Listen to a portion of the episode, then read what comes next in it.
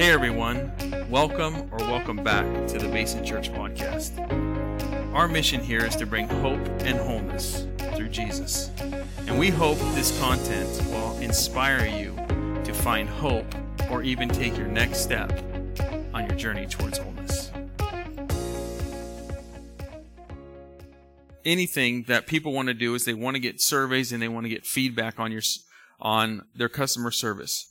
Now, I just purchased some um, items at a store, and the next thing I know is in my email, I get, "Hey, will you give me this this survey? Will you help me or help us give customer satisfaction and customer feedback?" Now, how many of you, you don't have to raise your hands, but how many of us really give customer feedback? Unless you have a bad time, you're not really going to give customer feedback, are you? And if you go to the grocery store, I know this, if they say, hey, if you want to win a survey, and, and what you do is, is they, they tend to give you the survey, and what do they do? They circle it because they want to know how you're, you're satisfied. How well are we doing? How well are we doing as a company? How well are we doing in serving our customers? Now here's the, the reality. If you want to give feedback, there is a way to give feedback. And maybe you've heard of this. It's called the compliment sandwich. No, maybe. Okay, so up here on the screen, I have it's I have my burger. It's not my sandwich. But here's what you do when you're trying to give someone feedback, or you're trying in the workplace, and this is where it all originated from. If you're giving somebody feedback, you want to give them a positive feedback first. Then you constructively criticize what they've done wrong, and then you give them positive feedback. Now, let me tell you why this doesn't work. For one, if you're a person who is sitting there and you're getting the feedback, here's what I know to be true. If you are someone who is a half full glass type of person and you're happy and everything's good, you're not going to see the constructive criticism. You are just going to see the positive feedback. So what is really supposed to happen is you're supposed to adjust the way you're working and your environment and take the constructive criticism. But if you're like one of these people that always sees the glass half full, you're not going to see that. You're just going to see the positive feedback of what you did right. Now, on the other hand, here's why it doesn't work. Because if you're anything like me, you you care less about the positive feedback. Yeah, positive feedback's great, but really what you center on and focus on is what? The constructive criticism. Because you want to get better, and I want to get better. So if you're anything like me, if someone comes up to you and says, Hey, I want to give you positive feedback and I want you, and then they constructively criticize, what is going to happen is I'm not going to listen to another word they say. So you can sandwich me with positive and positive, but what I'm going to focus on is on the constructive criticism. And I'm so focused on that that I don't hear another word that you're going to say. And I'm going to walk out of there so focused on that because I want to get better. And maybe that's you. So this way of giving feedback to people with this positive, constructive, positive does not work. And here's why it, doesn't work. Because um, really, no one wants to know about their flaws and their imperfections. But really, what happens is, is, is in life, we all look at our flaws and we always look at our imperfections, don't we? And when you're, you're a kid, and even into your adulthood, People are always telling you what's wrong with you. They're always looking at your weaknesses. They're always looking at your, your faults and your imperfections. Now, just follow me here.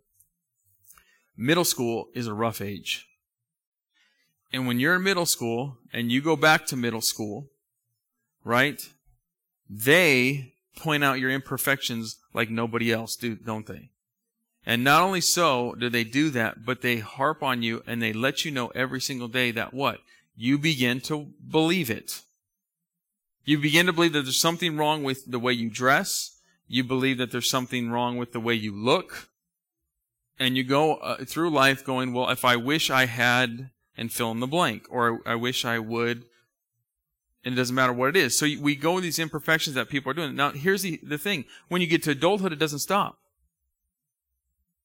Right? When you get to adulthood and you're in the workforce, people talk about your imperfections, don't they? They talk about what's wrong with you and your weaknesses behind your back. What's wrong with that employee? What's wrong with this person? What's wrong with that? Well, they don't tell you to their face. They tell you behind your back and they tie it, tie it and, and tie it all in the form of gossip. So is it any wonder why we focus on our imperfections? See, but here's the way we live life. We live life with this. Knowing that we're imperfect people, we try to live and show a perfect life. If you don't believe me, look at your friend's social media profile pic with all the filters they got going on. Right? And, and any social media where someone tries to portray a different lifestyle than they're really living. And see, we know that there's people in our culture, there's famous people, there's people that, that we personally know that live like this. See, there's a standard in life. There's a standard we know that we have to achieve. There's a goal. And, and so we try to achieve that goal. And even though we're imperfect, we're trying to achieve it. And here's what I mean. We try to dress a certain way. We try to look a certain way. What we drive, people judge us on what we drive and where we live. So we go through this, this idea that we have to live up to this certain standard. Even though we know we have flaws, even though we have imperfections, we're going to portray something differently. So we go through life trying to live our reality, even if it's not the truth, trying to live this way, and yet, in the same sentence, trying to hide our flaws and our imperfections.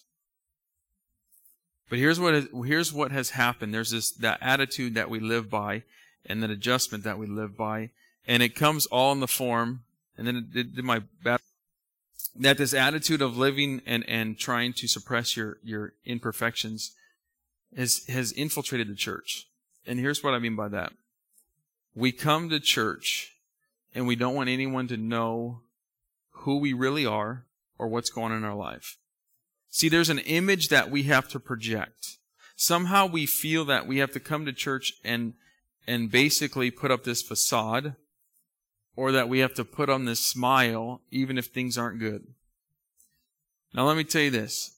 I am no different from anybody else. There are times when my Saturday night is rough. There are times when I argue with my spouse right before church. There are times when my kids don't even listen right before church right? And you're in the same you're in the same boat. You could have a rough Saturday night. excuse me. You could have a rough Saturday night. You could have a fight with your spouse or your kids before church. You could have a horrible week. But as soon as we get in this building, what do we do? We put on a smile and we act like everything's okay. When in fact it's really not okay. So we try to look and, and, and perceive this perfect lifestyle when we're really not okay. But is that any way to live? And I think if we're all honest with ourselves in our hearts and our minds, we would say what? No, it's not a way to live. So we're starting this this series, and I'm starting this, and it's called DNA. And when you think of DNA, DNA basically makes you unique. It, it, gives you the design, the function, the the re- reproduce things. Everything your DNA is made up. It makes you uniquely you. So when you talk about the church and you talk about the church's DNA, you say, okay, so what makes the church the church? And then if I take it a step further, I would say this. What makes Basin Church Basin Church?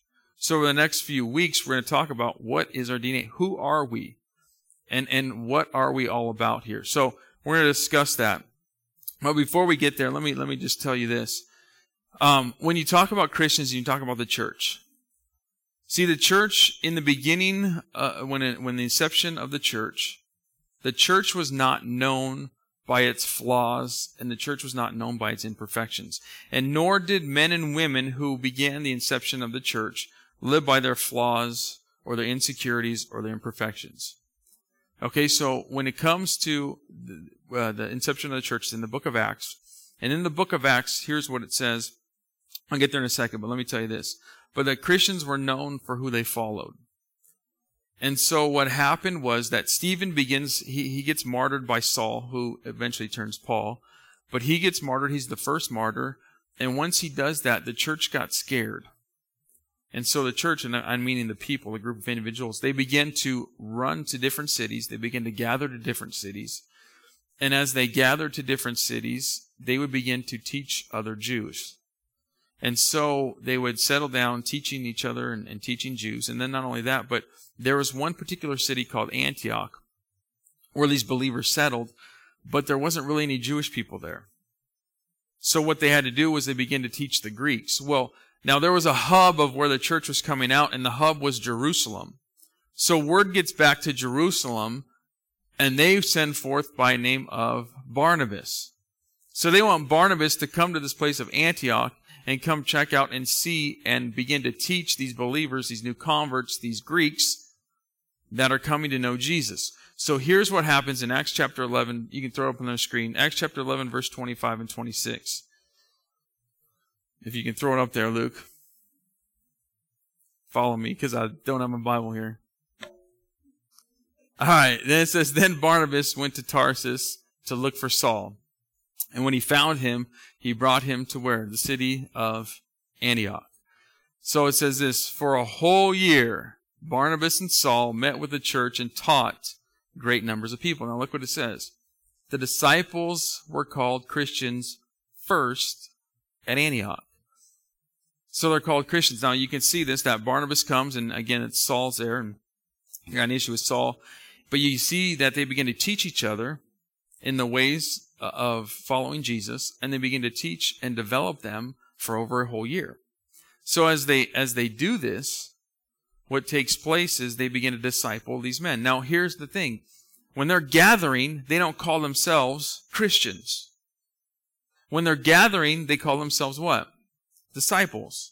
They're followers of Jesus who called them Christians were people who were on the outside because of who they followed. They didn't know what to call them, but they knew that they resembled Jesus. And if they resembled Jesus, they said, well, we don't know what to call them. They just followed Jesus Christ, so we're just going to call them Christians. That they're little Christ. They are, they, you know, a mere what Jesus did and what he said and what he taught. So they begin to call them Christians. Now here's the thing. We aren't always known by that these days. The church is known by many things. And sometimes the church is known for its flaws and its imperfections. And sometimes the church is known for its hypocrisy and its judgmentalism. But Paul says we can live differently, and here's why we can live differently. It's because of something that happened years ago. So in Romans chapter six, chapter 5 verse 6, it says it says this and go ahead throw it up on the screen. It says that we it says you see at just the right time that when we're still powerless, Christ died for the ungodly. So at the right time, so God appointed at the right time for the world and for all humankind. So at his perfect time, which was set perfectly for the world and for man, he begins to do something. So man is at this point, and so what, what God does is, you gotta understand, from the New Testament to the Old Testament is just not you know how you read a story and it just continues on? Well, I want you to think in terms of this. From the New Testament, uh, Old Testament to the New Testament, there is kind of a pause. So what you have to understand is, oh, look at you, you're so great. Thank you, perfect. And so he comes and he pauses, and God doesn't talk for 400 years. Okay, so he doesn't talk for 400 years. So imagine he stops in, in the last part of Malachi, doesn't say a word, and then he, he begins to talk. What does he say? He talks to an angel and says there's going to be a baby that's going to be born. And this baby is going to grow up to be a man, and this man is going to what? Deliver the world from its sins. It's going to bring wholeness. That he is going to bring wholeness in the relationship with the world. So, excuse me, so what happens is that not only is this message and this good news of bringing wholeness to the rest of humankind at that particular time, but it is for throughout generations, throughout eternity, throughout our lifetime, because we are helpless, right? We are helpless without God. And when he talks about powerless, he means this, that you can't do anything without God. There's nothing you or I can do that will please God. So he says, just at the right time, God begins to, at his perfect timing, begins to bring Jesus for the powerless, the ones that can't do anything on their own. So we can't do anything relationally without without him. So what I want you to understand is there's two ways of thinking this. There's conditional impossibilities and there's impossible possibilities. Now what I mean by that? Well, conditional means this. Conditional means in order for you to ob- obtain something or achieve something, something else has to happen. So for example, if you're trying to pass class or get your C so you can go on to the next grade, and get your 70 plus, and you're not doing a good job, you need the teacher's help.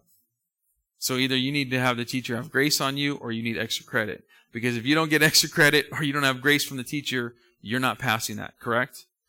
If you want, here's the other thing. If you want to be a professional sports person and you want to go play football or whatever, what do you need? You need someone to draft you. It's not going to happen on its own. And the other thing is if you want to pay off your house with cash, you got to win the lottery. Right? I mean, that's just the way it is.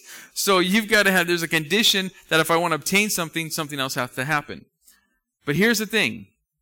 That's not with God. It's an impossible condition. That literally you can't do anything without Him. So you can't have a relationship with Him. So what you have to understand is that we were spiritually dead. That we weren't even open to the things of God. We couldn't even see Jesus. We couldn't even see the kingdom of God. We couldn't even understand things spiritually. And that's what he means by powerless. So because it, it's almost like a little baby. You know, a baby can't do anything on its own. And it needs someone else. So what, what God did was we were powerless. We can't do anything on our own. And he begins to send at the right time, sends Jesus. And then he also says the word ungodly in Romans chapter 5, he says, he says Christ died for the ungodly. Now, here's the thing about the ungodly. The ungodly are people who are directly opposed to God and the things and the ways of God. And what I mean by that is they are in direct rebellion of God. So they don't want his divine authority over their lives. They don't want his sovereignty over his lives. They want to do what they want to do and they want their freedom.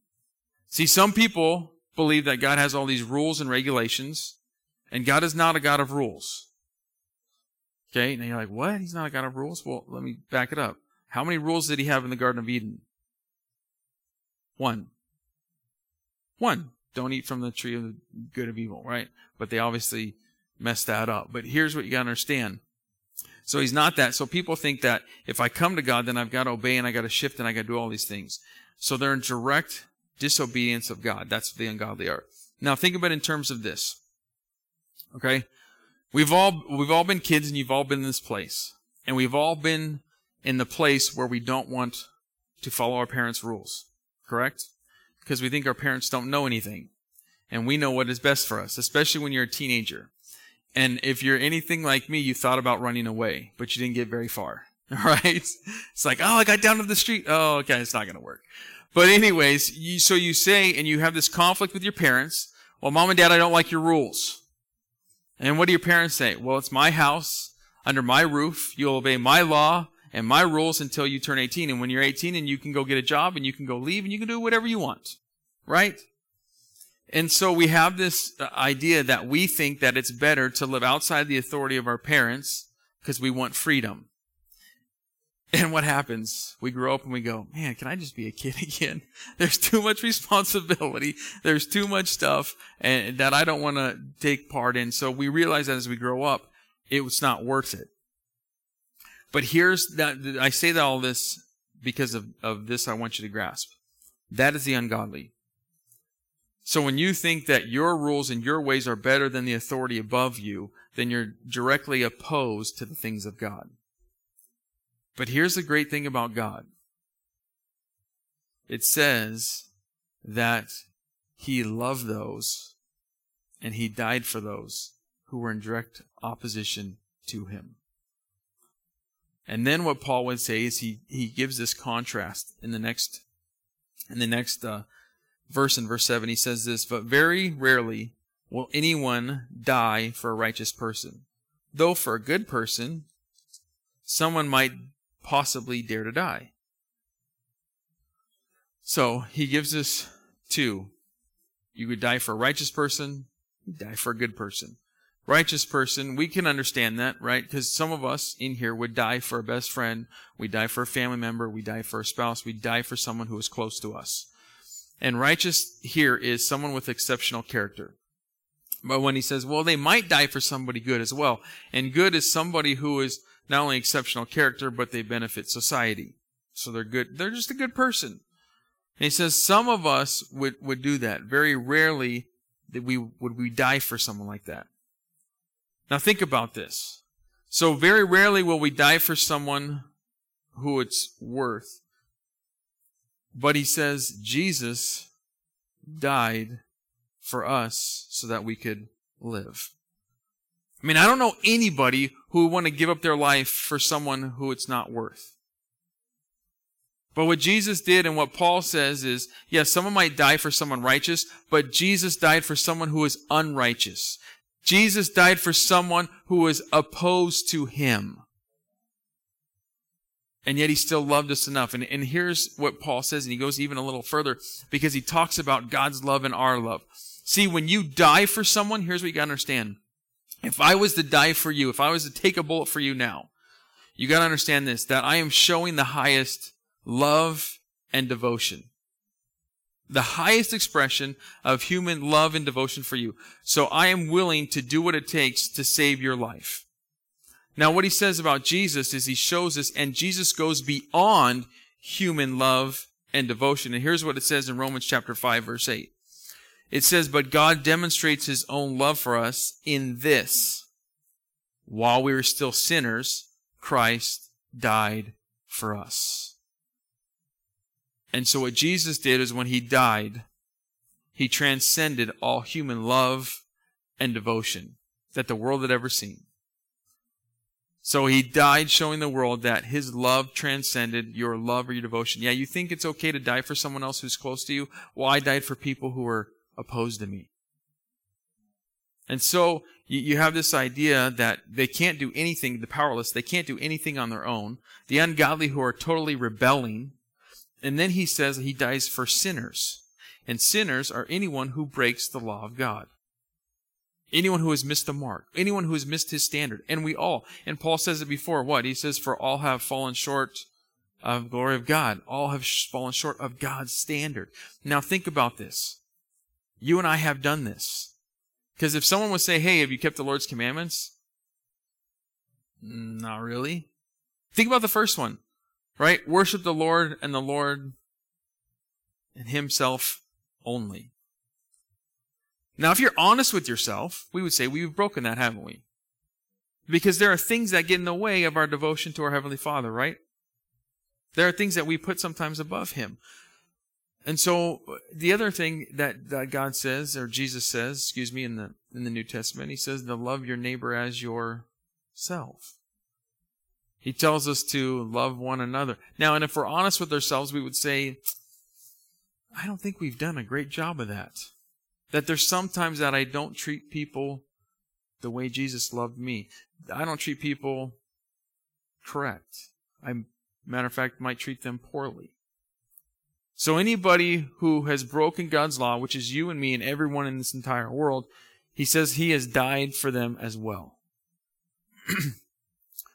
So as he begins to talk about this and sum up this whole thing, Paul would say this to you and to me and as a church. He would say that God poured out his love, his perfect love, for what?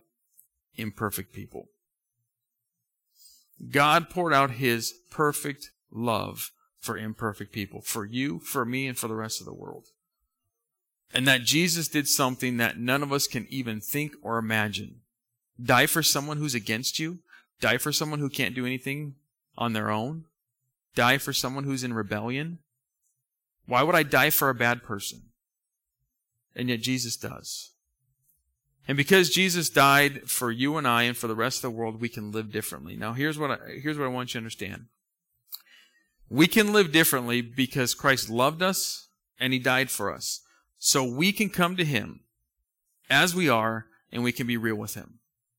Now let me let me just be honest with you. You can come through these doors and have a facade. But you don't need to have it up. Because God knows really what you're going through. And you can come through these doors and you can say, yeah, my life's really great. And you can put this fake smile on your face. But God really knows what's going on. You're not fooling Him. And so He wants you to be real because He died for imperfect people like you and I. And see, Jesus, Jesus did that. And what God wants you to understand, it's okay to be like that. It's okay to go through life and have issues and have problems. But here's the thing about God. He doesn't want you to stay that way.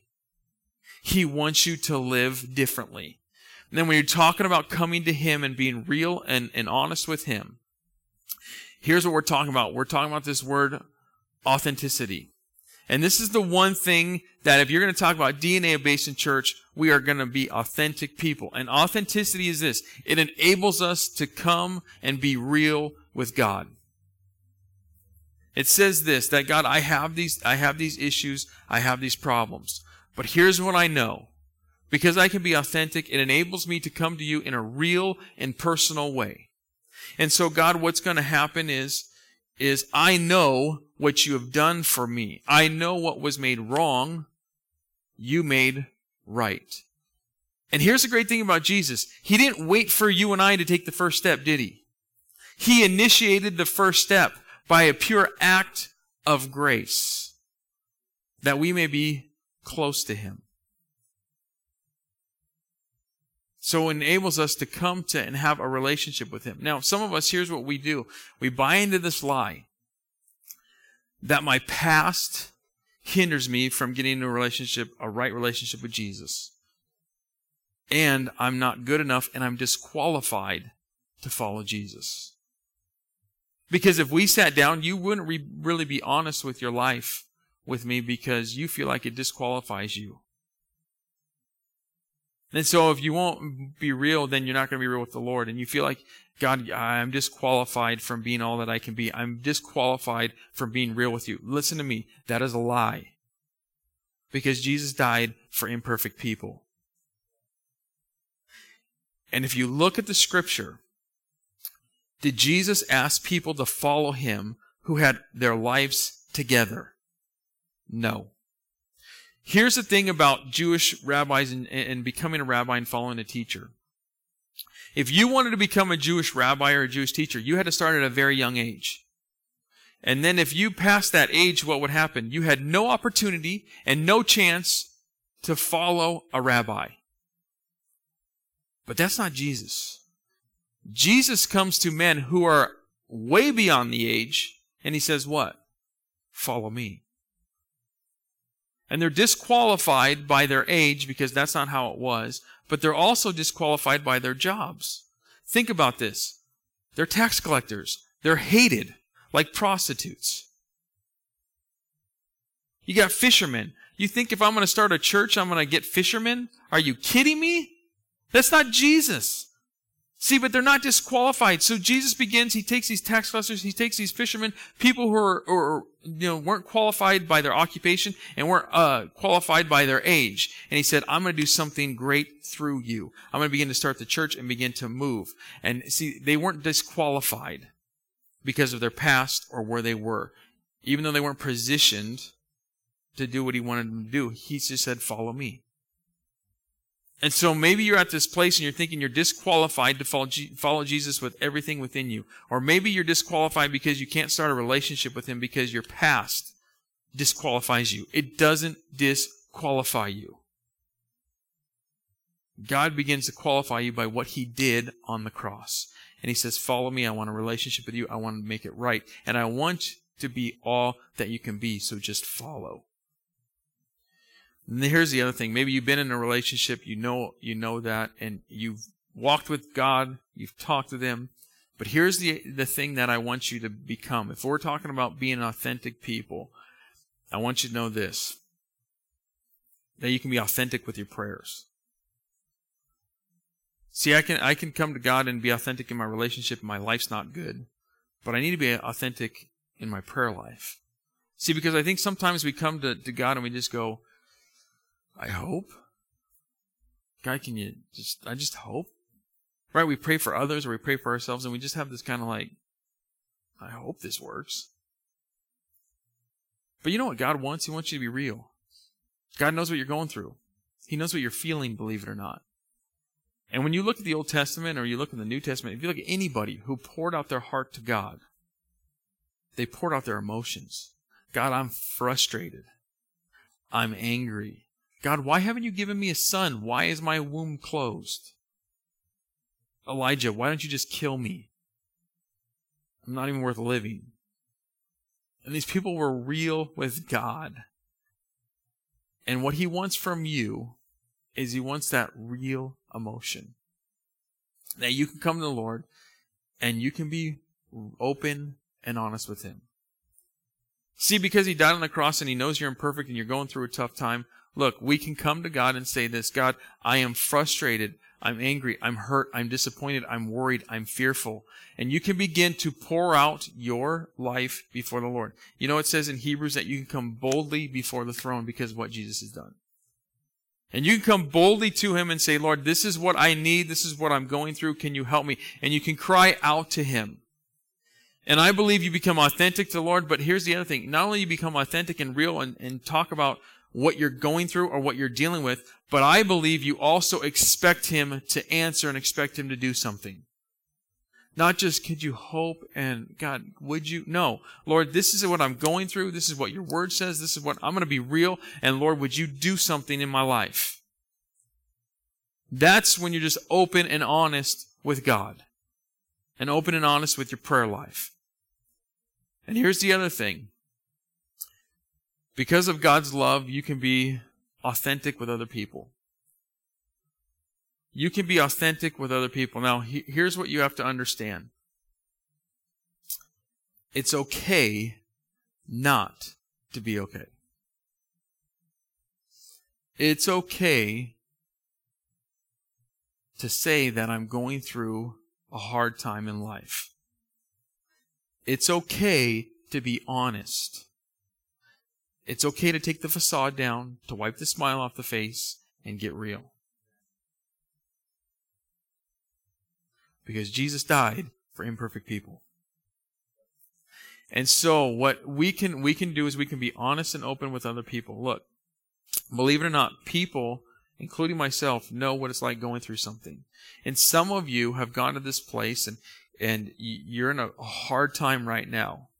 And you would say that it is like living you know what. And I'm having a hard time. Guess what? You need to be open and honest with somebody. Now, this is this is what's going to happen. It's going to it, it's going to take some time because you're going to have to trust that person, and it might be a little scary. But you have to understand this: that authenticity. If you're going to be authentic, if we are, if our DNA is to be authentic people, then you're going to have to learn to be open and honest with somebody or a group of individuals. Now, I know that's scary. It's very scary because you, first of all, you've got to develop trust. I've got to develop trust not only in who I talk to, but what I can share. Right? So, and, and here, can I just tell you from a man's perspective? It's super scary. Because men don't like to be in touch with their feelings. And men, what we tend to do is we tend to pretend that we have everything together, even if we don't.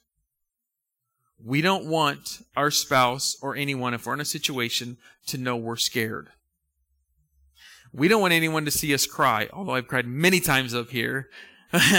uh, we don't want people to see that we've cried. See, men don't want people to see their weakness.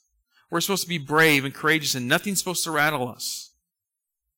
Because if, if we let someone in and we let someone know how we're really doing, it's like, uh, you know, the, the old times when they had knights and we, we would begin to show people that we have chinks in our armor, that there's weaknesses in us. And so men have a hard time being open and honest with somebody else. But let me tell you this, there's nothing further than the truth than to be authentic with somebody else or with a group of people. Now, let me just share an experience of mine that happened years ago. My wife and I were, were first married probably a year into it, no kids. A friend of mine, pastor friend of mine, who we, we're still friends, we still talk on, on occasion. And he started this um, kind of this group, this you call a Bible study group in his house. And um, the Bible study was about this. It was about the five love languages. I don't know if you've ever heard the five love languages or not by Gary Chapman, but it's a book saying that each person um, receives love a certain way and each person gives love a certain way. Well, this was news to me. And uh, I've always craved to do life together with somebody. And uh, he said, yeah, we're going to do it with these certain amount of couples. But I think it was like three or four couples. And we're going to have it at my house on certain nights. We didn't have any kids, so I was like, okay, let's do it. But can I tell you what? I'm scared spitless. You want me to share my feelings in front of four or five other guys and women, like married couples? No, nah. And I went, I went with apprehension the first time. And, uh, but I, here's the thing. I remember going for six months or however long we went, six months to a year and I learned something about myself. I learned how I receive love. I learned how I give love. I learned, look at this, I had to be open and honest with my failures and how I was missing the mark of loving my wife and the same with her. But here's the great thing about going through that. I did life together with them and we became kind of a, a, a tight knit group. And since then we've all moved on. But I remember that we prayed for each other. It wasn't just, hey, we're here for a married thing. It's, hey, how's your life going? And can I tell you the hardest thing is to be honest with how life's going when it's not going well. And I've got to tell three other guys and three other women that, man, it's not really going well. Man, I missed the mark of loving my wife. I'm totally missing it. But here's the thing. Did I walk in there? Excuse me. Did I walk in there scared? Yes. Did I walk out changed? Yes. Would I do it all over again? Yes. See, I can go back to that, and that was a, a mark in my life, sharing and being honest with someone where the Lord began to grow me and to grow our marriage. Something happens when you're real with people, you do life together, and they say, I'm going to pray for you. I remember, and this is the, funny thing, this is just a side note.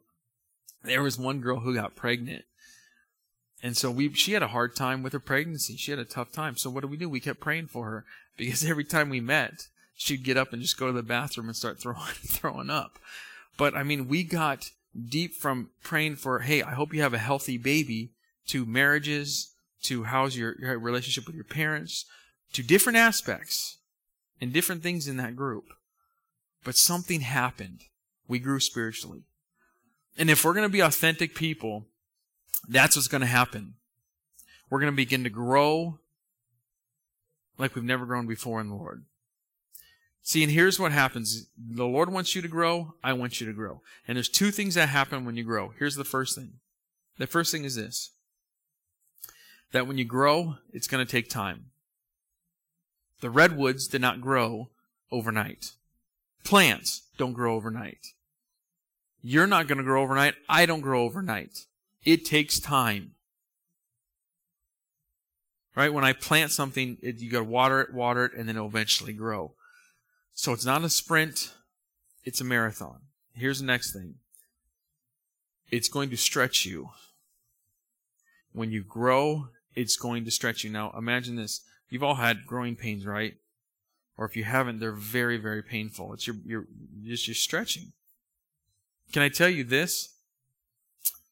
that when you stretch, not only physically, but you're going to stretch spiritually, it's going to be tough. It's going to be tough to be honest with someone. It's going to be tough to let someone know that you're not okay.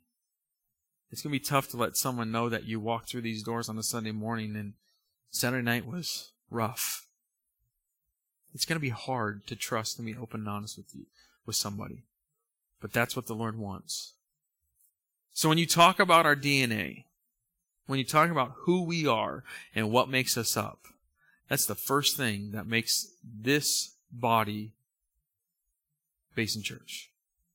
It is our going to be our authenticity with one another and our authenticity with the Lord. And so my goal is over as the fall starts is we're going to start a group and then we're going to launch into groups where real people come, where real life happens, and we do life together.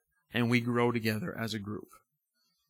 And so we'll begin to do that. And, you know, despite our imperfections, despite our flaws, we're going to be a body and a community that trusts each other, that can pray for one another, that can lift each other up, and walk through life together.